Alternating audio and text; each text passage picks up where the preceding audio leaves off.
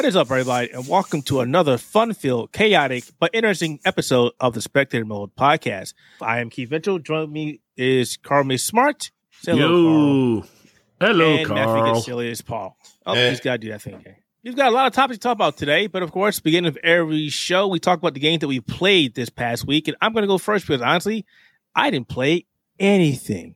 This week has been a stressful week for myself, work, and my mental health. Not to mention, it's coming up on the anniversary of the passing of my father, where I'm usually depressed. So I didn't really play anything. What about you, Matt? My condolences for your loss. Um, game wise, uh, I'm playing some Yakuza Four. I fit, I beat uh Gibeah Spoon, Cthulhu Adventure. Playing some Blacksad. I'm playing a lot of. I'm playing a lot of roguelikes. I uh, I played a lot during the Steam dem, uh, the Steam Game Festival that was last week. I got a lot of demos I played from Loop Hero to that was a lot, but I I, I pre-purchased Loop Hero because of it, so I'm down. What about you, Carl? Uh, I too have been one of those people who have been in the mental funk of known as depression. Uh, I didn't really get a chance to play anything this week. I have, however, gone out and bought Super Mario 3D World plus Bowser's Fury, and I'm currently downloading a whole heap of stuff onto my Xbox because you know my PS5 has become a glorified streaming machine. Um, but I, I did watch movies this week, if that counts as something. It Uh, does it's- not count. it- we were we were talking about games. But but but what Not if the movie? What if the movie is tangentially related to a game? Reject it. No. if it's a Milla Jovovich movie, I don't think so. I will say this. No, you no, know, no. Super Mario 3D World just freaking came out, and Will has already beaten the the, the Bowser's Fury. Like Fury, like geez, Will. It's pretty easy. He's down, one man. hundred percented it. It's a pretty yeah, easy like game though. slow the hell down. It's super easy though. That's I'm being honest. It's very like you could just cakewalk in like 20 minutes. So that's my problem. This game Yeah. is what forty bucks, and you can beat that DLC apparently one hundred percent in like three hours. Yeah. Uh, I don't know. yeah, but yeah, the the main the main value out of that is going to be playing the main game plus the DLC for first timers. You got to remember, Will is one of these people that constantly will like grind at a game like crazy, as are the rest of the Nintendo team. So they like when they get through a game in three hours, I'd say probably it's closer to maybe four or five hours for the average human being. So you're saying that those guys are superhuman, and we should ignore the feats that they do because we can't replicate them. Just one third of them, yeah. But uh Just, but just, serious- just, just like speedrunners. just like speedrun. But yeah, but all serious, it is Bowser's Fury is, is pretty short. I I I I, I, look, I looked it up like this is pretty short content. You could like a normal person could probably beat it in an afternoon. The first game, 3D Yeah. World, if you haven't if you haven't played 3D World before, I I would say two days of playing. If you have played it before, half a day because you already know it. Yeah, 3D Yeah, well- World's actually pretty good. Yeah, well, that's that's just it. It's like I I haven't played 3D World before because I didn't have a Wii U, so it was one of the one of those games that I missed out on, and I very much was disappointed I did miss out on the game. So when I heard it's coming out on the Switch, I'm like, oh, cool, this is a chance for me to catch up. Because like I don't really have much in the way of Nintendo stuff after like the Super Nintendo until recently when I went on my retro buying spree. Yeah, I would definitely say if you've never played Super Mario World, then definitely play this. I played the hell of it on the Wii, so I might pick it up. No, no, I'm not going to pick it up for the kids. Last time I picked up a game for the kids, the kids did not play the game, and I was like, "Well, I spent all this money for nothing." Good Yeah, the- plus the ki- kids are too busy playing games on your PS5 anyway when you want to play. them. Yeah, that and, and on the PC, I know my son was downstairs yelling at his friends saying something bad about Fortnite because uh, he doesn't like Fortnite. So, I mean, and his Okay. friends do. So, so he, so, so he is a man of culture. yeah. yes, he is. Well, He does you, ra- like you raised him right. That's good. But uh, getting back, like I know, I did end up watching the movie Willy's Wonderland, starring Nicolas Cage, which which is tangentially related to the Five Nights at Freddy's. Takes the exact same premise in this the background story of the animatronics and everything else. Um, absolutely great flick. It's a great B grade horror. I highly recommend it if you just want a, a good couple hours of sitting there watching a silent Nicolas Cage. Oh For a wow, five hours. stars then. Yeah, Wait, he he, says he, nothing. he says nothing from the entire film. Best That's one it. Like it just nothing, nothing. Like no, not even no. Well, you get like a little bit of a grunt out of him, like when he's fighting, but that's about it. but like he doesn't say a single word throughout the entire film. Yeah, that is very interesting, and not like Nicolas Cage, huh? That's The that silent stars. protagonist. But he got paid a shit ton, so I guess he didn't care. I would uh, definitely watch it now. Just see. Ah, yes, finally he's acting. Yeah, that that movie, I, I saw the actual cover and a couple. I didn't watch it. I watched this. I looked at some some summaries, and the back of my head was like, "Hell, Satan! This looks very demonic. What the hell is this?" And I was like, "No, I'm not gonna watch this." But I have. I also have a. um I loathe Five Nights at Freddy. I'll leave it at that. I don't care for it. Don't care for it. I was waiting for Carl to do a rebuttal, but he said nothing. No, I'm. I'm not. Uh, you know what? What you don't like Five Nights at Freddy's? Cool, good for you. All right. fair enough, fair Really? Usually, usually he jumps down my throat and says something. How dare you? But okay. All right. Um.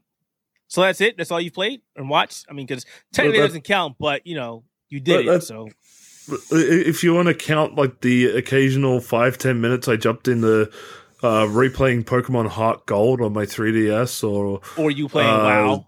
Yeah, or World of Warcraft, or you know, playing Super Mario Brothers World on the Switch for like five ten minutes at a time. I I guess I, that I, I, count. play, I, I for played week? bits. I, I played bits and pieces of like games all over the place over the last couple of days. Fair enough. Fair enough. Fair enough. Yeah. All right. Well, uh, let's jump right into it because we got a lot of stuff to talk about and not a lot, a lot of time. Try and keep this show condensed. So first and foremost, we got Ratchet and Clank Rift Apart, which is releasing on June 11th, 2021. When this game was first shown off, it looked spectacular. It still looks spectacular. I can't wait to play this game, even though I'm not a big fan of Ratchet and Clank. Yes, big surprise. However, when they did announce this game, they did say it was going to come out around the PlayStation 5 launch window, and June 11th is not the launch window. But I'm Could pretty it sure could it could it be a restock window?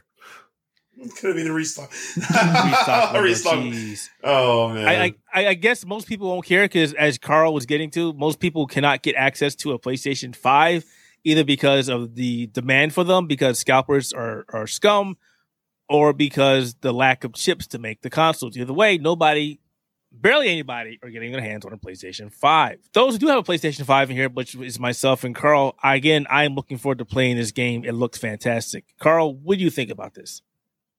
I'm willing to give it a go. Looks interesting. The the mechanics st- are still looking to be like very much what they said they were going to be when they first put out that uh what was it like the first teaser trailer or the announcement trailer or whatever it was. And the fact that they're actually taking the time and using a delay to actually polish and po- probably quality test a game, you know, hint hint, would be very good. Hopefully this delay is much worth it unlike previous delays for games. I mean, this is Insomniac. They typically put out good stuff, so I, I don't doubt them to QA their games and QA the games some more. They are very quality for what they do. And I mean, look at all the games they ever released. I don't think they ever released a bad game. Yeah, I definitely attest to that. I mean, I won't be getting a PS5 because for you know monetary reasons, but I, this is that was a game to look forward to. I'll probably watch some playthroughs, or if I can, break into someone's house and get it. But you know, COVID, so Yeah, you might not want to do that. Instead of getting shot, you might just get COVID. That's yeah, exactly. Yeah. definitely not a good thing. Not a good thing at all. Jumping to the next one. So, if you have not been following, CD Projekt Red has been having a lot of issues. Not to mention, Cyberpunk got released and it was the best game ever until it was not the best game ever. And people started asking for refunds, and PlayStation went from the PlayStation Store, and they promised to fix the game, and the game is still a buggy piece of crap. So, yeah, they're having a lot of issues. However, last or this past week, the company was also breached. They were compromised. Somebody made off with a lot of their goods. They made off with uh, the source code for Cyberpunk 2077, The Witcher 3, and a bunch of other games, some personal information, HR information, business stuff. So they got away with a lot of stuff. And before they left, they left some ransomware on their servers. So they got compromised Oh, big, man. big, big time.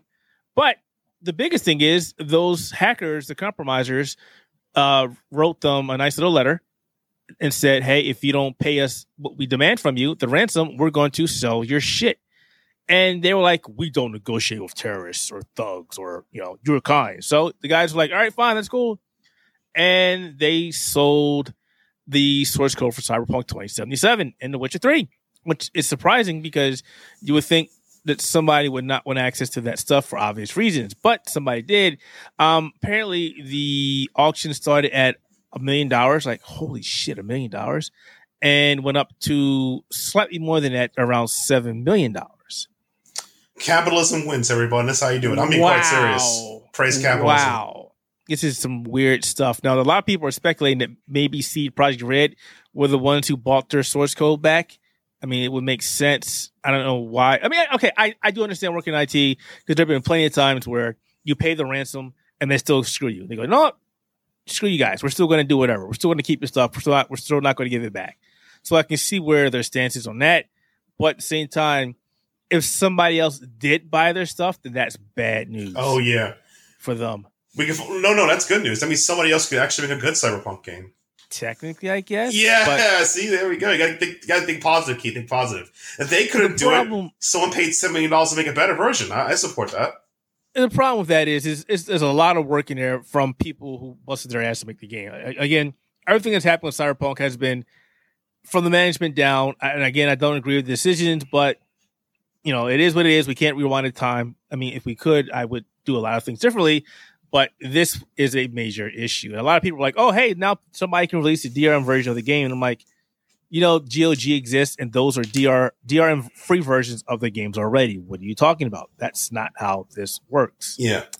I don't know what anybody would do with this source code other than say, hey, we have it. Because, I mean, if you make a game and somebody sees the similarities in the source code, they're going to go, hey, this is mine, and then connect the dots. So, yeah, this is this is a very interesting situation as to who bought the who bought the uh, source code. I wouldn't do it. I'm hoping it's some uh, indie developer and who pulled in seven million dollars. But all seriousness, um, it, it was a lose lose situation for a CD Projekt Red. I mean, if they paid ransom, it's not really do it, and if they're not the ones who bought their own source code for the games back, well, it's out there in the open ether, and it just hurts their bottom line across the board. Pretty much. Pretty freaking much. Thoughts about this, Carl? Whoever bought it, fix it, please. Fix the game.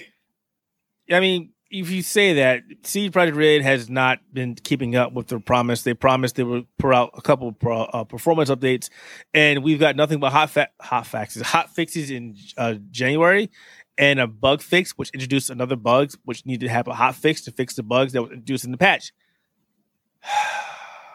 It's getting to the point where I have no, uh, what's the word I'm looking for? Um, the, Resolve. I don't think they're going to fix this. I don't think they're going to fix this. No, no.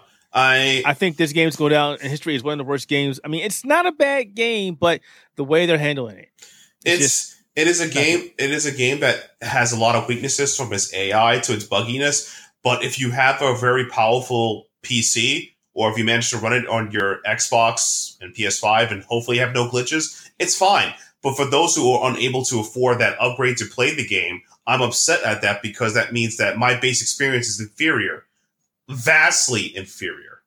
So that makes me not like the game. this game, this company just cannot catch a break. I don't, I don't know. You went from Witcher three to that's yeah that's that's the fastest way to go. You went from Witcher three to Cyberpunk to this. It's uh You went to which you went from Witcher to this to being one of the most respected gaming houses in the gaming industry to being the laughing joke of the community. And people are breaking into your house to steal your shit to sell it because they're pissed off at you. And people are like, "Hey, good for you. Good did you it stolen." And I'm like, "No, that's not good. That's a bad thing." But people are like, yeah it's whatevs, whatevs. We don't care. yeah yeah they lost they lost that they lost that that that community respect. it's like that was fast. It just things went south real fast. Let's- They're let's- not getting that back, and I, I am I am so tired of talking about this this damn game and this company. I'm just I'm done. I'm sick of it. I'm completely done. Oh man. So moving on. All right, let's talk about E E3 2021. The ESA, in their infinite wisdom, has decided that they will hold a digital E3 this year because COVID 19 is not going away, and they need to have one because they didn't do one last year, and we had like five or six different gaming organiz- gaming events during the summer, and it really sucked. And it's probably going to happen again this year. So this year, they announced they're going to have a three day online digital E3 they're still uh, formulating the plans of what they're going to do. But so far, the internet has been split 50 50. People want to go and check it out and, and have the E3 back. Other people are like, we really don't need it. We it was proven last year that all these other game events show that E3 is no longer needed. I actually do not fall into either of those camps. I do think that it does need to be here because I don't like the fact that there were like five or six different gaming events. But at the same time, I don't think they have their stuff together. Because if they did, they would announce their plans from the get go and not say, hey, we're still working on it. I don't know. I feel like the lather the other game events is as well as I just mentioned in the intro. Steam Game Festival exists, so it's like, why not just give the games to the users, let them play the demos and decide they like it or not, and put in their wish list or save it or whatever, you know? That seems a much That's more what uh, yeah. Digital Devolver did last year, or the Devolver Digital did last year. Remember? and it was they very were pretty good for successful. So, Yeah, so I feel like, eh, you know, I just think the ESA just doesn't want E3 to be doesn't want them to just blow away in the wind. They they want to be the dominant force again. And as the problem is with COVID nineteen and all these other companies realizing that hey, it's not that really hard to set up a, a gaming event, and we have we, we have all these publishers and developers who want to jump on, then it's not a big deal. I mean, we already got Geoff Keighley who said he's not going back to E three, so he's going to do his own some summer game fest again. We know IGN's probably going to do another one. We know Games uh, Spot is probably going to do another one again. We already got announcements of the NPX doing theirs again. So, yeah, we've already got four that we know are going to happen again this year, on top of the E3 digital thing. Yeah. I don't know how this is going to work out. I understand that they don't they want to be the dominant force again, but they simply cannot be anymore. They they will not be that anymore. Not until we can go back into the place. And even then, And even then, yeah, even then, even then, I like how we both were saying the same thing mm-hmm. at the same time. Even then, that may not happen. They said last year they were going to try and transform E3 to something else, and you had an entire year to sit on this and figure out what you were going to do, and it doesn't seem like you did much of anything. Yeah, I mean, like look at the other like festivals, like the other game fest. They were shorter, direct to the point. Even watch them in an hour, YouTube, whatever. Or at least my personal favorite. I love, I love the ones that are based on Steam because ba- base game duel. Here are the bunch of games we're going to showcase. Here are the demos to these games. Here are streams to watch. Again, here are demos to the game, so you can so the user can play them. So I'm like, it's that's all I want. Download demo, like it, delete it. Nope, next game. I mean, that's how I got to play Loop Hero. That's how I got to play Bloodroots. Recommend playing that. But play um, Andrew Garfield's latest game, Roguebook. That's how I got to play Foregone. I'm like, yo, I got to play a lot of games like this. So maybe this whole, you know, this electronic style E3 thing is just. It's kind of an old model, you know, like Blockbuster. It's just the Blockbuster of gaming. I feel like it's just Oh, what a difference! Blockbuster video. Exactly. Used commercials. yeah, it's just, Yeah, it- it's something you remember, but something you don't want. Like, oh, let's bring it back. Nah, dude, it's okay. I mean, I'm not gonna lie. I, I can't wait to go back to gaming events, and I can't wait to go back to E3. But for the digital online space, nah, I- no. No, There's too many people out there. No, there's too many people out there doing what you do, but doing it better. wait, no, yeah. pass. Better, better. on it. Really, really. We, we we're gonna we're gonna call what happened last year better, are we? We, we're gonna It's call we're, we're gonna call we're, we're gonna call a bunch of uh, developers and PR people sitting in their their offices, going, you know, we we have stuff to do, but we can't do it because of COVID. But we might have a trailer sometime at a later date. And I really just feel uncomfortable presenting this thing, which is why my voice is so flat and monotone. No, no, I that, have those no are way to incompetent actually make you interested. That was 90% of the fucking presentations. What do you want people to do? Most people don't have access to a production studio in their home. That's what it is. Then, then allowed to go. Then allowed go it's, it's better than what we fucking got last year. But it's going to be online, so we don't know what it's going to be like. we, we you have more freedom this year than you do last year. Bring it into the office. Bring it into like production studios or something like that. Turn it into a, a, a good big pre-done presentation rather than a guy staring at a fucking webcam for an hour and a half trying to sell us on a game that he's got nothing to present with. I don't know. I think I mean- Sony did a good job with theirs. They just like what thirty minutes trailer, see you guys dab. You know, Yeah, they did a good job. Again, Devolver did. Yeah, did a good again, job, again, yeah. again, the, the peop companies that actually put production value into it did really well. Yeah, Devolver Digital, Sony did very well, but a lot of the other companies, and this is what happened when we, and this was the problem that we had when we first heard about all this. A lot of it was guys sitting in front of their webcam trying to be presenters when they're not presenters, and just absolutely boring the shit out of us. And then you, you have fucking companies going, oh, you know, we need to do this or do that. But, you know, we signed a deal with fucking GameStop or IGN to Oh, exclusively yeah. host our content. I was waiting for you to get to that one. That's the one. That's where I have an issue, and I, I've said I, I times would, last year. I would, ra- I would It- rather it all be under the E3 banner, controlled by E3, presented by E3 on their website, so everybody has a chance to fucking report news and actually, you know, be on equal footing, rather than oh, you want to watch, uh, you want to watch the Xbox? Well, you better go over to the Xbox website. Oh, you want to go Sony? You go to Sony website. Oh, you you want to see what's happening from Devolver? Okay, Devolver signed with fucking GameSpot, so you got to go with GameSpot. But if you want to, if you want to see what's happening with Final Fantasy, you got to go to IGN.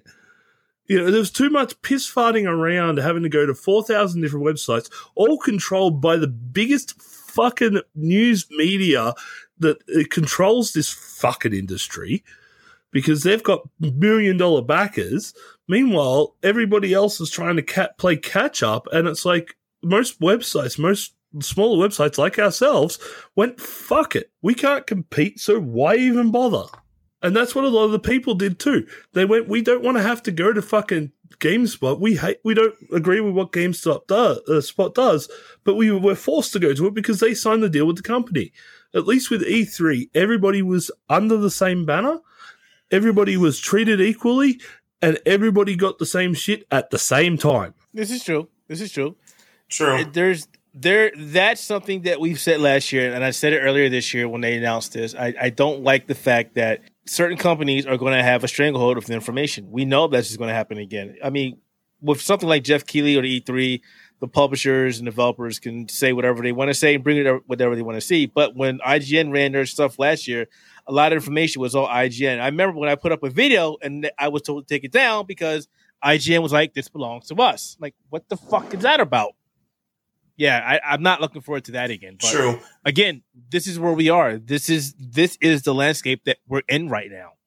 Like personally, though, I would prefer. I honestly would prefer a more free a free platform for this kind of stuff. But because media market space can be purchased through marketing means to avoid platforming. Okay, got the capital system. It's bullshit. Uh, yeah, and I agree with that. GameSpot having, like, for example, um, you know, before I go to Paul, what is Guilty Gear Strive. GameSpot before Arc Systems had access to the, vi- the the gameplay video before Arc Systems because they signed a deal. Like, what kind of bullshit's that? But whatever, hooray, meat market media shit. I actually do I hate mean, that. I, I mean, to be honest with you, Carl, that unfortunately, it. I don't want to bring us into this situation, but I'm going to do that. Um, it is just harder for smaller outlets to compete in this market because they do shit like this. I mean, even right now, um, EA and Bioware have an exclusive with Game Informer. Game Informer is the only one to give out exclusive information on the upcoming Mass Effect uh, remasters. Yeah, and it's like that's that's that's that's bullshit. right.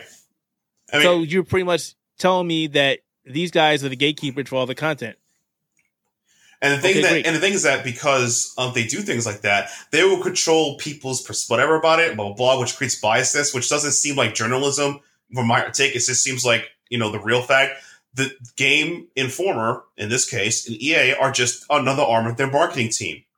They're going to tell you what you know EA wants you to tell you, rather than talk about, well, this game has glitches. Will this happen? Will that happen? We don't know. We just have to believe in the almighty game informer won't lie to us. Game Informer, you know, the guys who gave Street Fighter Five a ten out of ten. No, I'm just kidding. Um, but you know, I really can't trust. It just makes me feel a little more skeptical than usual. It is what it is. I mean, what else can we do, buddy? What else can we do? We're stuck in this COVID nineteen crappy world. Yeah, Well, true, but at the same time, like, uh, and this is what my point has been for this entire little topic here, is that it, it's like while the landscape changed last year, there's nothing stopping it from changing again. There's nothing stopping it from going back to being under the ESA or E3 banner and actually being a all-in-one festival rather than you know something that is controlled by the bigger gaming news media outlets, which is what happened. You know, you, you, E3 said, "Okay, we're not doing anything. We give up." All of a sudden, you know, and as Matt would say, you know, yay capitalism it, all the other company, all the, the news companies, first ones in line to go, hey, let's buy your access. Let's let's drop the money. Okay, instead of letting a handful of people control the narrative, let it go back to that one event where everybody was treated equal. Yeah, it means that like restrictions and that would come back in. You might not have as many demos coming out or anything like that, but but at least for you know news companies and also uh, consumers as well, there is going to be an easier all in one area to access content rather than having to go search for it like crazy, which is what's happened since this this changeover happened last year. Yeah, it's just like it's just how it's disseminated. Like, do you like as much as I rip on how many news outlets are out there and some of them are not of the best quality? We're the best guys. Please follow us. Um, at least the fact that it exists is kind of fine. At least you have multiple ways of getting it. But if it's just only, like I said, EA Game and EA through Game Informer, is Game Informer really unbiased to give you their opinion of Mass Effect? Well, they're the only ones telling you about Mass Effect. So how comfortable do you feel with that? I'm going to go and say I, I, I feel comfortable with them. They're, those are. Well, really but in general, though, but that's, that's an example. Yeah, yeah, yeah. yeah. Yeah, as, as, as, in general, yeah, that's the thing. I was only using them as an example, but yeah. So what happens if, and it happens a lot where like IGN gets exclusives and they happen for an entire month, or another site gets exclusive for an entire month. And I get it, you do that to the big sites for for PR for marketing, and no different than this E3 thing. And I, I'm not a fan of it. If if this is supposed to be a gaming event for everybody to to enjoy to have access to, why is, is why are you allowing one company who actually doubles down and does gaming journalism to run the event. That exactly. That's that's that, that's the part that makes you feel like eh, about you know. That's why I lean towards, at least in my fate, like I will say it again, I do love the Steam demo, the Steam Game Fest that was happening last week. The, the developers put their games up there. You click the banner, you click the games you want, you play yourself, you become your own judge. That level of interaction, I miss going at gaming, uh, you know, conventions and panels like that. The fact that I had access to my own opinions. I like that. But the fact is that if game like how to put this, if there was other companies that were also included into their, like I said, we're just using as a former Mass Effect and EA combined with like five other websites and Game Informer, I would feel much more, a little less, you know, skeptical than just Game Informer being it. Because again, it was five other people may have different opinions, you know, but it's just Game Informer. Hooray, capitalism! Hooray! The idea of if they can get everybody back under the E3 banner, it would be better for not only you know ourselves as as you know smaller uh, outlets and stuff like that. I also think it'd be better for the consumer as well, because the consumer wants everything in one place, not having to go hunting for it. And I had so many people who usually get really excited when E3 comes around, and when they heard E3 was gone, and they'd have to go to like six different websites to watch eight different presentations that happened at all different times of day and would only be exclusive to one streaming service or something.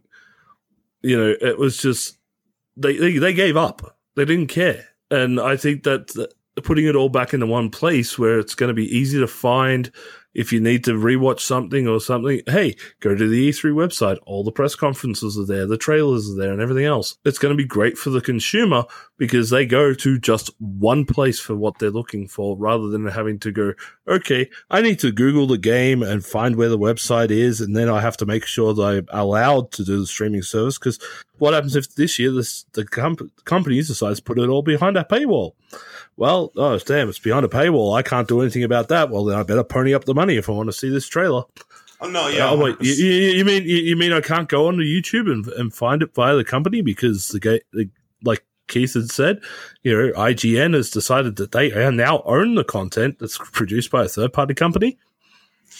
Yeah, that, that that's the part that makes me super sus. It's like I don't like that idea at all. As well as if like as you bring up, if it's all under one umbrella, many other people can report the game and many people will have equal footing to discuss if it's good or not, or have their own objectives. It won't just be like one person telling you this game is good. Trust us, guys. Remember Anthem? That game is great. Remember that? Oh, Anthem. Oh, Anthem. Kane and, Kane and Lynch 2 is a good game. 10 out of 10 GameSpot. Oh, no. don't bring don't bring that one into the situation. Oh, oh my god, god. that's so much crap surrounding that. That was cla- oh, that was classy. That's was classy. I remember that. That caused some heads to roll. That's for sure. Oof. Well, it's a, it's either that or I say, hey, the exclusive uh, gameplay preview by Polygon for Doom. Oh Jesus Christ! The hits keep going. hits, hits, keep coming. No, but in all seriousness, guys, you know, this, you listeners, check it out. This is the problem if one company have complete access to gaming, regardless if it's good or not. It you get situations like Doom and Polygon. Oh God, Kane Lynch two ten out of ten. That's that's not good because no one else can judge it, and that and that's that point. Are these people journalists or just PR machines? That's the question. We're done. Oh, we're done. That's yeah. it. That's the question. That's that's the question when it provides people like, do you feel comfortable, you know, with one company that owns the access to the information and they're claiming to be journalists, but are they really journalists if they have to present it's in their best interest to make the game look as good as possible? All right, moving straight along. So we got Street Fighter Five update, Matt. All right, Street Fighter Five, um, best fighting game of all time, ten out of ten. Uh, oh, needs more sexy. Shit, I should have did this. Uh, needs sex. uh, pr- it's negative. Doesn't have enough sexy costumes. Okay, so we got we got we got two new characters. We got Le Rose and Dan Hibiki, uh, greatest fighter of all generation. And the new mechanic they got is the V shift and V shift attack, which essentially is V shift. You burn your V trigger bar to dodge an attack forward or backward. Essentially, it's a it's a blue animated roll from if you play SNK games or other games with different motions. It's a roll that's invincible to attacks. You can use it to get out of pressure. You can use it to preemptively uh, count leech or counterattack. Everyone's V uh, V uh, V shift attack that comes out of it is different, does different properties. My worried about this is that because I'm not really hyped for it because it's like, well, yeah, it'll stop some of the major problems Street Fighter Five, but it's insanely, uh, I would say, very dumb offense. The game is very aggressive. It'll probably slow it down a bit. I wonder, will everyone's V reversal attack? I'm sorry, V shift attack and V shift directional will be the same in vulnerable frames across the board. They did say it will be, but I'm still paranoid about that. As well as if how will cert, will it beat all types of meaties? Because if you if your characters able to do a meaty, which is attack attack that is designed to essentially eat up a scar, or whatever, during a mix up, if it if a meaty attack already goes over it, will it still just beat the V shift? Therefore, is V shift useful? They like I said, they put demos of ex, you know exploring how it would work. I'm just paranoid about it. I don't think it'll be that. It does it. It will make the game feel slightly fair, but still be guerrilla mode, very offensive. So I don't know how to feel about it from a gameplay aspect. But hey, Dan has once has you know Hollow Shogoken, so that's cool. Can I say I like that fireball? The fact that if you charge it up, it will actually do it will do guard break or wall bounce. But you got to think about that. Are you really going to sit there and let him charge it up that long for him to do that? The only way to make that useful is the same way you would do for Ryu. If Ryu hits a sweep, a crush counter sweep, he can cancel that into his V trigger one Denjin Hadoken. So if Dan can special cancel his sweeps or any hard knockdown, then yes, it's viable. Otherwise, no, it's a joke. And then we got some we got some glimpses of Rose, which I think a lot of the people on the internet were kind of frustrated with her because she now has her air fireball yeah, that's an interesting change to her gameplay. She also has slow fireball too. Oh yeah, she also has a lot of mechanics that made her very powerful in Street Fighter Four, particularly. Uh, she can now she can still drain. She has attacks that drain your meter. She has attacks that can drain your V skill to give her meter. So she's a she's still this kind of resource queen as she kind of was in Street Fighter Four.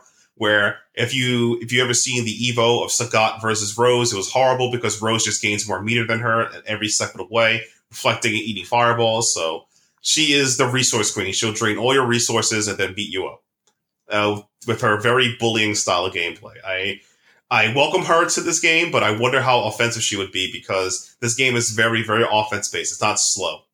Yeah, and she was always a defensive character. Yeah, so it, it's going to be interesting to see how she competes. I used to love her back in the Alpha series. oh yeah, she was fun in Alpha. She, had, you know, she outside was of Ken. You know, she was you know she was top tier in Alpha too, right? Like she was, she, she, she her yeah, al- she was. yeah, her alpha counter just like was, was just a throw. It was insane. She just swapped sides. Good times. Uh, Uh, Carl, I- I- I sorta- Street Fighter anymore. I, I played on the odd occasion. I used it to blow off some steam and stuff like that. Uh, I actually quite enjoyed watching the Dan Hibiki gameplay. For some reason, he's gone from being the biggest joke in the game to actually being one of the most technical fighters in the game. Yeah, yeah. That's So that's it's their like- plan. It's like it's it's it's been that slow roll to like godhood for Dan. It'd be interesting to see how many people pick him up and actually uh, get to start using him in tournaments and stuff like that. As as for Rose, you know, okay, changes are made are supposed to be made in games, and she is very looking very very interesting to be like almost OP. But then again, you know, it's a it's a game. They'll put him out. They'll be OP for a little bit. Then they'll nerf him into the ground. Then they'll buff him again. Then they'll nerf him into the ground. I don't know. Ryu is still pretty nerfed. I don't think Ryu is like come Ryu's back. Ryu like bottom five. He's bad. He's been bad for a long time. Yeah, that, that was my point. It's like they nerf some guys sometimes, and they they never come back. Ryu has been. Oh, look, they're they're not they're not going to change my time. I, uh, I, you know, anytime I play, I'm still playing my good old glass cannon known as Akuma. Oh, he's been top tier since the gate. No matter how many he's still top tier. That's, that's not going to change. Yeah, exactly. You know, he's always top tier, but at the same time, you know, he's called a glass cannon for a reason. He takes a lot more damage than most other characters for for the output of damage that he's doing. You know, he's not like the the overall OP master known as Sagat. Oh no, Sagat in this game is a little on the weak side because he's defensive. This game is very offensive. So basically, how can Sagat do late offense if he's getting punched in the face by everybody? Essentially, So let's go back and revisit the V shift because we talked about this briefly before we started the show, yeah. and I was happy that everybody has access to a, a defensive move, um, but you don't like that. Explain to me why that is. because it doesn't seem like it'll kind of fix some of the problems. Like, for example, if V if V shift exists and you can use it quickly and openly, and they even pointed out it slows down time, then what is the point of V reversal? Are you just going to delete reversal then? Like, reversal's there. What for? And because will everyone's V shift activate the same type of properties as inconsistently? Like some people's V reversal, again, be specific, do not knock down and is slower or faster depending on the character. I was thinking, will V Shift have the same problems? I don't know. And I don't really think this kind of this mechanic isn't doing it for me because again, I play a lot of fighting games. It's just roll, dude. You're making me cost meter to roll. Roll is a me- Oh. is a mechanic in SNK. You just go through attack, cost meter. You could do BO attack, blow off, roll. So you just roll. That's it. Do you think they added the V shift in the game to make the game again more accessible? As I do air quotes, I think that's what this is for. I think they did this to help combat some of the issues that they think is that's in the game from the game being very, very aggressive, and they think that this will help allow more defensive play or allow more people to get out of certain strings. Like for example, a very strong string of Street Fighter Five is you, you know G right? Power to the Earth, light him the president. Mm-hmm. One very strong string he has is standing jab, which is four frames, standing medium, which is makes you plus two, and then do crouching medium. He can do those three, those two, those strings. That strings, light, strong, crouch strong. Now it's very hard to get a string unless you mash, and because the G can control the timing of that string, he can counter hit, he can stop, he can tick throw you. So they made V shift to stop very strong strings like that instead of toning down how the strings work and why the plus block works. Because they tone that down, the game be defensive, and they don't want defensive gameplay. They think fast gameplay, uh, you know, quickness is the way to go. Simplicity is the answer. That's why they invented V shift. That's my personal take. Is to stop a lot of strings similar to G that just stops you from doing anything. Because if you try to beat it, his offensive options are way stronger than what you could do on defense. If you try mashing, unless you have an even in certain strings, invincible attacks just doesn't work. So if you try mash a DP, well, rip, you just got blown up by crush counter. That makes sense. Um, on top of that, they also in- introduced another character who was not the final character of the season, but a bonus character, Twelve, which many people will remember him as showing up in. I think it was in. He was in Third Strike. It was no, no. That was that was uh, that was twelve. Twelve is the follow up to eleven. Eleven is um he was in somebody's ending Street Fighter Five. I, I forget who it was, but he was in somebody's ending. Yeah. Um, Okay, uh, the the character itself actually derives from uh, the Street Fighter Unlimited comic book series. Right. He Where, where, where, in it that. was, where it was a, a morphing character that could take on the appearance and movesets of any Street Fighter character. Which is basically he it's the Mokujin from Tekken put into Street yeah. Fighter essentially. Yep, that's exactly what it is. But he can take on the shapes as well. So yeah, that's that character. It's interesting they did that in there. They didn't really show off what he can do or it can do. They showed off um, a teaser of the fight, get ready, get ready to fight, and then they they faded to black, so we couldn't see what they can do. Which is interesting because can they do? I mean, how does this guy? How's this guy going to work? Is, is, is it random? A, a random play character? Does it like say one round I'm Ryu, Yes. the next round I'm, No, I'm, I'm no, no. It, Li? it, it'll be it'll be fight per fight basis because the game has to load, load the data. If they're changing between rounds, it's got to load the data every time. True. So, Um, and especially on online play, that can start taking up time. It's basically it's a match per match basis from what I've seen, and it is literally the character will sort of do this weird, funky morph thing after you've selected it, and it'll change into a different character, say like Bison or Guile or whoever. You play you play through the fight as that ca- as that character. In the next one, it does this little morphy thing and changes into another character. my personal opinion is that they can make it similar to 12 in Street Fighter 3, where he has a bunch of uh, normal attacks and his super X copy will allow him to copy that character. That's just my opinion because that's easier to program because Street That, Fighter that, 5 that's that's how that's how it should it should have been. But from what I've seen, I saw like the character select screen and the morph bit and everything in a vid- in a video that, that occurred. I don't know whether it was a separate video or something. I was watching a recap from uh, Maximilian Dood, Ah, and and it showed the actual fight, and it was two rounds as the character. Then it moves on to the next fight. The character the the character changes, and you go on. all right. So, yeah. All right. I wish them the best with all that hard work. I mean, they, they got to put in Oro, so that's work. Well, like I said, I, I think the update is solid. I'm excited to jump But in just to give it, It, a it try. still it still leaves everything open for that fifth character too. Yeah. yeah. we no have no, no idea who that character is going to be, and obviously Capcom's going Oh, to. are we are we are we are we missing any ca- are we missing any characters from any Street Fighters yet? Besides like Street Um, Fighter One. Um, they're missing, let's see, Oro, Remy. Uh, they don't have Makoto, Dudley from three. So there's, there's a couple they're missing. They're probably going to take from like three. That's the characters probably. But now we have Adon. We have Sagat. Why not Adon? Full two. So. We don't really need Adon. You got Sagat, like you said. Yeah, but you know, Uh, Jaguar Revolver is a good move. Uh, They'll, they'll uh, finally um, bring back Sean. They'll bring back Sean. There uh, uh, oh yeah, my- bring my- everyone loves Sean. my- His sister's in there. Yeah. Oh yeah, totally. Just what we need another Shoto character. Uh, and is this going to be the last season of DLC that they're going to produce? I think it will be. I honestly think it will be. Because if the rumors are be to be taken seriously, they're already working on six. So Thank God. Okay. which means which means we start the cycle all over again.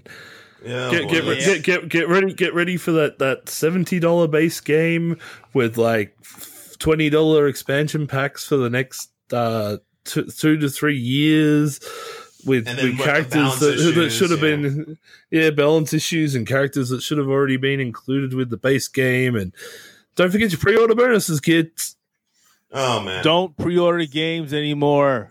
Yeah. Uh, Don't do it. I mean, the only thing I'm gonna say is that from some uh, some sort of optimism, Street Fighter Six, if they decide to call that, will be kind of interesting because there'll be no Ono. So who would take charge of that project? I don't know. Yeah, it's gonna be interesting that Ono is no longer attached to anything. So, yep, that's gonna be weird.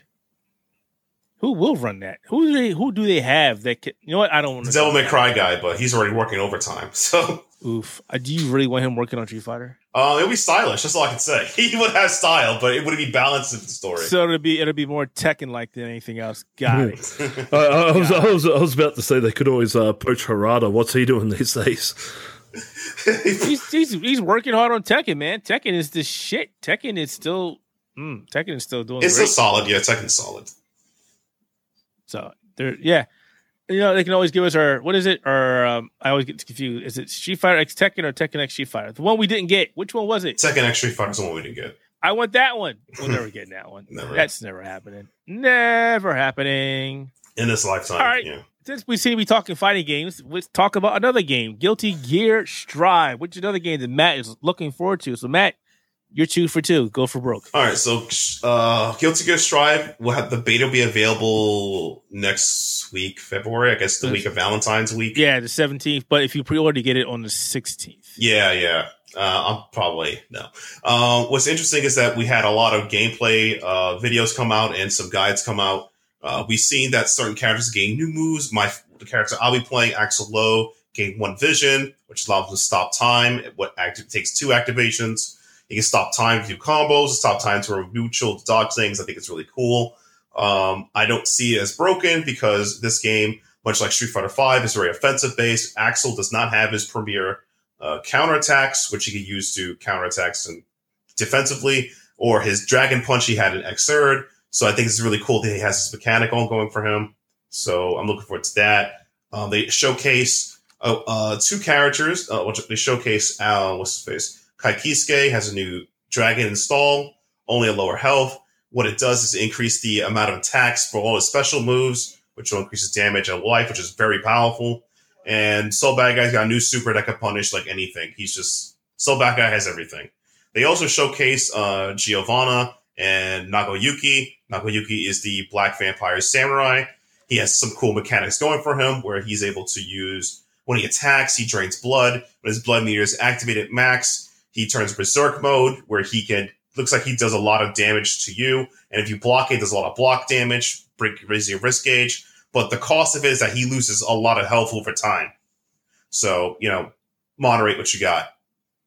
Um, Giovanna looks very not interesting. She's the girl, she's the uh she's the person of color girl with red hair and uh she has a, dog, a pupper dog. Her mechanic is that, uh, as the Strive developers mentioned, she is designed for easier players. The more meter you have, the more powerful she gets. So when she's at 50% meter, she's like turns a bit like blue or yellow. You'll notice it when the lightning strikes her. And then when she gets 100% meter, she turns full green and she'll do more damage. Um, I don't think that's really good because you use meter in this game to do attacks and reversals and uh, Roman cancels. So I don't know if that make her strong. And she doesn't look very that much interesting. She doesn't. She doesn't look she's in place of the game because she's using punching and kicking, but not in a very animated type of way. She looks like a King of Fighters character, but that's just all. all. But Strive, uh, I'm really looking forward to Strive though. I, I still am pretty iffy about. I'm not a fan of how big the UI looks. I'm not a fan of some of the stage break mechanics because I think it's a bit excessive. But you know, it's I, am hoping for the best because they gave Axl Low's the world to. I can literally stop time. It feels great. Like finally, Time Lord rules. I will say this: the game looks beautiful. I have never really been invested in Guilty Gear. I've played a couple of them, but I never could get into the games. But I do want to pick up this just because I'm trying to get back into playing more fighting games. And I really wish I had played more of Guilty Gear. Well, Xrd should be on sale. You could try those out. Those are good. Is it worth jumping into Xrd or just jumping into what it was? It was it was signed, then it was Xrd, and now this. All right, so sign is the original. Sign Xrd, then Xrd, then Xrd became patched up. You get the the most latest version you want to get of Guilty Gear. If you don't care about the lore, just want to play the game, is X is Xrd uh Rev two. Rev two is the latest one. I give that a look. Um, so what are you most looking forward to in this game? And by the way, Matt, we do have a code for you, by the way, for this, but you can't redeem it until next week. So you do have one. All right, cool. I wanted to tell you that. Thanks. I, So, um, uh, yeah, talk talk about talk about this game. Hype this game up for people who, who don't know anything about this. Uh, You're a big Guilty Gear fan. Yeah, I, it's hard for me to hype it up because I am the I play a lot of guilty. I play a lot. I am a huge Guilty Gear guy. Um, I am excited this game to see what they do. The character designs are good. This Guilty Gear, and I think they are doing some right things. It's the easiest Guilty Gear to play, but to a lot of Guilty Gear players, it won't. It's not the Guilty Gear they know uh, because a lot of things are kind of gone uh, from things. Like for example, um, some characters lost a lot of essential things such as uh, Millia. Millia doesn't have her uh, pin, her aerial projectile anymore. But to compensate that, they gave her a teleport and a jump dash, a, a the command hop. So that's kind of cool. But I think people should try it out just because it's the it's the new Guilty Gear. This one's very built. It's built differently from other Guilty Gears. So it was it has a lot of the aesthetics in it, from its music to the character design to its cult to its art. So it looks very beautiful. So I think definitely play it. The aesthetic works. Uh, a lot of people definitely try it. But if you're looking, if you play that game, you're looking for uh, a more harder version, a slightly more I would say condensed. You can play other Guilty Gear, but this drive is going to be pretty good. Uh, I know the beta, the beta that beta's gonna be available. They'll have training mode. They'll have online play. Maybe some Oh tutorials. my god, this beta's gonna have a shit ton of stuff. Yeah. Oh my god, so it's going to be they're they're really outdoing themselves with it. I, I think I could be wrong, but I kind of think they're like, you know what, this is how you do it properly. Yeah, and also um, they they going they're going they're going since they they admitted netcode's important to them. They will be using rollback netcode, not GGPO, but their own. So it'll be up to the players. Hopefully, more information come back how good it is because netcode is a way of life now. I mean, there's one of my favorite games is uh, Samurai Shodown that came out, or Sam Show Seven that came out for PS4, and but the netcode for that game is so bad you can't play it online. So netcode is life. So definitely want to see netcode for this. I'm excited to see the combos of this game. I'm excited to see the characters they let you play. Um, one person um, tagged, I think it's UF Orange, uh, got an early access to the game and confirmed that you will not be able to play Anji in the beta. That was char- another character looking forward to. So you cannot play Anji, but you can play some other characters. Um, if you will probably link it or someone's seen already. He's the guy who uploaded this really good Giovanna combo videos, at least proof concepts. You can see what Giovanna can really do. If she interests you, play her. If not, there's you got a whole cast of it. But yeah, I'm Strive is going to be interesting. That, that much. Like it will be very interesting. Um, I think that it's going to be similar to how Street Fighter Five people play Street Fighter Five. It's just like, hey, it's Street Fighter, but is it Street Fighter? Eh, try it. It's new. It's new.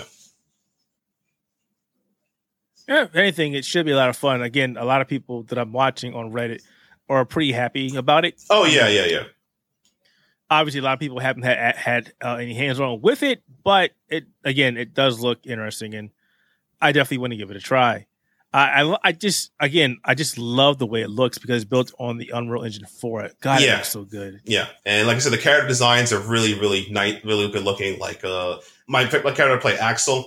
Uh, thank God they got his jeans back in the Xrd series, in the Rev series. He literally had just short shorts. That was the ugliest thing I've ever seen. I, I hate short shorts. He was rocking the jeans. His life is great now, so things are great.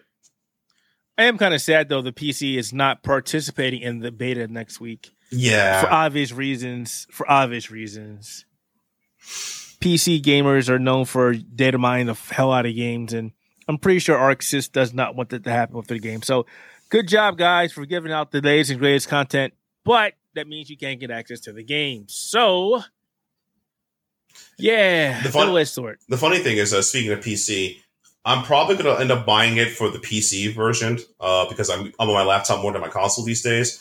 But I heard, I don't know if it's been confirmed, but I don't think they'll have crossplay for PC. No, Yeah, nope, no crossplay. I, I'm really upset. That- yeah, I'm upset about that. That is dumb. That that is something that needs to change.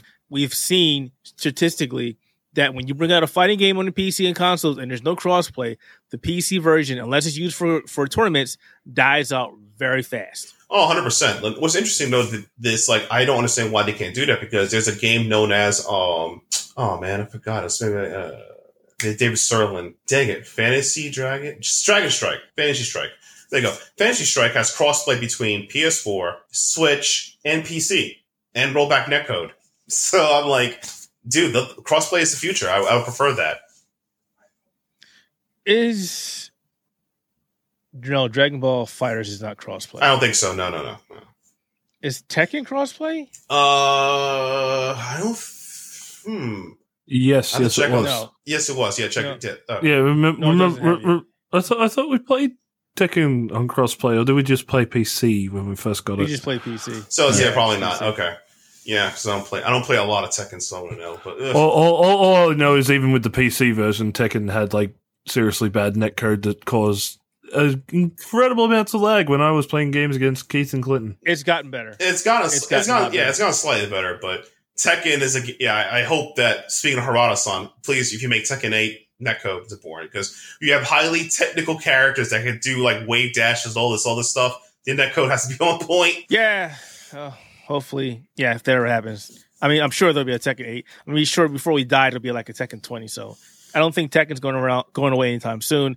But thank you for the Guilty Gear stuff. I definitely want to play it. I'm looking forward to it. It does come out um April. It's April. It's definitely April. It's April. 2021. So definitely check out PlayStation 4, uh, PlayStation 5, and PC. So yeah. Yeah. I- Um, Matt, uh, buddy, you're you're doing a lot of shit this time. Um, the Steam Demo Festival. I've not actually participated in this. oh my. What have you played that's been worthwhile? Oh. Why? oh, why? Um, let's see. So Steam Demo Festival. I gotta look at all my downloads right now. So so I was gonna say I, I thought you asked me why I didn't participate. 'cause- yeah. Why didn't you participate? You would have enjoyed it actually. Ah, this my mindset is just it's it's, it's not there. So uh, the Steam Demo Festival had a lot of great games. Uh, definitely games I enjoyed. I played. Um, I rec- I played Loop Hero. That was a really fun auto battle roguelike, and I ended up purchasing purchasing the game when it came out. So I'll be getting it when it comes out March fourth. I had a chance to play the demo for Gone. That was really fun. It's a it it it's it's I'm really surprised they got it. It's like Dead Cells but better. Yeah, it's Dead Cells but better. It's, it's less clunky. It feels less dice rolly. I, I enjoyed it. I, I'm glad you finally got to play it because I told you I was playing it on Epic Games Store and you Uh, were like, I don't care about the Epic Games Store. I'm not playing it. Everyone goes back. er- Yo, everyone comes back to Steam. Don't worry about it. I, I'm already. I'm not going to waste time. Every everyone comes back to Steam. Actually, you know what? I take it back. I did play one game on the demo of the festival, and that was Graven. And again, it reminded me of Hexen and Heretic from back in the day from uh, 3D Realms. So I did play that, and that was interesting. So I did play one game. Um, one game I played, I played a, well, a little bit a lot was Bloodroots. Blood Roots is a, it's kind of like uh, Hotline Miami, one touch kills, but you have m- multiple ways to kill your enemies from throwing like carrots, axes, swords, wheels, whatever. The game is a simple revenge tale of a guy in a in a fur suit trying to kill a guy in a black wolf suit, I guess. Um, the, the the developers had a contest of those who was able to beat the game demo as quickly as they can before the Steam developers will get a key. I did not get that. I did not get that fast enough to get the key. So whoever got those keys, uh, shout out to you guys. You guys earned it. I did not earn it. Um, I also played Roguebook, a roguelike card game created by Yeah, you keep talking about that game. You keep talking about that. yeah, Roguebook is really good. It's a roguelike card game created by uh, Andrew Garfield. Um, it's interesting. It, it has a lot of elements of, I would say, Gordian Quest and Slay the Spire put together, but it's it feels it, it has a party system where you have a another person in your party. You have a, you create a, you have a deck with you upgrade cards. It's it's I think it's it's it's uh how to describe it. It play it plays pretty well, though I do feel right now that um I'm upset. The one thing I'm upset about the game is that um the game comes out in June, and if you want to pre-order it, there's no discount for it. So I have four months and no discount. It's like twenty. It's like what twenty four ninety nine, which is the price. Yeah, twenty five bucks. That's too much. Too much with no discount. I mean, you know, you know, Steam does. Pre- you pre-order a game, you probably get a discount, right? There's like no discount. So I'm like, screw this. So I played it. I thought it was pretty fun. I had a I had a couple of good runs in it, so I thought it was interesting. And that's pretty much all the games I played, I believe. Let me check if there's any others on my list of paperwork right here. Well, while you're looking, was the event worthwhile? And Oh, you think 100%. That's a good way for them to go. Oh, 100%. I think this is the best way for people who like indie games or in general to, because, at, you know, we talked about earlier about allowing more people to play games to come to their own conclusions, they like it or not. That's a lot better than waiting for somebody to tell you the game is good. So this was very good. Um, I definitely like that. I hope they do more of that uh, more consistently, more game festivals where the developers, the indie guys just put demos of their game. So that was, that was really, I would prefer that. All right, fair enough. Um, I think we've reached the end of our show, the conclusion. Well, while we were doing this, there was one game I actually saw um maybe a day or so ago, and I'm trying to find it, and I did not find it. But I'll mention to what it looks like, what it plays like, and maybe you'll know. It is a sword fighting game where you can play multiple different styles, and it is a one kill game. Um, Bushido Blade. Yeah, like Bushido Blade, exactly like Bushido Blade. But there is a game out there right now for the PC or being coming out, which is called Die by the Blade. That is not that game. It is another game that is very similar but does more, and I cannot find it. Oh, wait, Keith, there's one more game we, we both played during the Steam demo set. We played Steel Assault. Oh no, I I, don't remember playing it. You don't remember playing that game, man. Uh, I pushed that game out of my mind. I honestly that okay. All right. So we did play Still Assault, and this is a game I was waiting for for a while because who was developing the game. And uh I was fairly disappointed by the demo. There was two modes, regular and arcade. Arcade was too fucking hard for his own good. The mechanics are not there. There's no um eight way there's no diagonal eight way uh, input. Um the uh what do you call it? The grappling hook mechanic is pretty much useless. Uh, the enemies do too much damage. And it ends just as fast as it starts, which is not a good way to get indication of the game. Yeah, another problem with the game is the controls only allows you if you use a controller, use D pad. It has eight way jump. It has eight way attacking for your whip. I think it was a horrible design. to Only use use the uh, D pad rather than the stick to do eight way jumping. And I felt that the infinite spawn enemies were a lot more annoying than infinite because platforming in that game is very tight and very strict. And I was like, this is too much. I hope they t- take away some of the infinite enemy spawns in the game release. Other than that, I would be really upset they don't. Yeah, I wasn't feeling it, which is why I don't remember playing it because after I played, I was like, nah, I don't care about this game. You would ask me about it, and I was like, nope, nope, I don't care about this game. Yeah, I was hoping it would be better, but out of my mind, I really don't care at the moment. Maybe when they come back and hopefully they got enough feedback from this demo for them to go back, go, you know what, this is not going the way that people want it. Let's reboot it, or maybe they just won't care. I if, I if they do that, I it would really hurt them. It's like, oh, but it's hardcore and hard. Like sometimes hardcore is not the answer to everything. I don't even think it was hardcore. It just just wasn't very good. Yeah, no, just, that was it. It just was not very good. I did not like it. I did not like it. Did not like that demo. So yeah, not. Mhm. Again, fairly disappointed with it, but that, that's how I feel about it.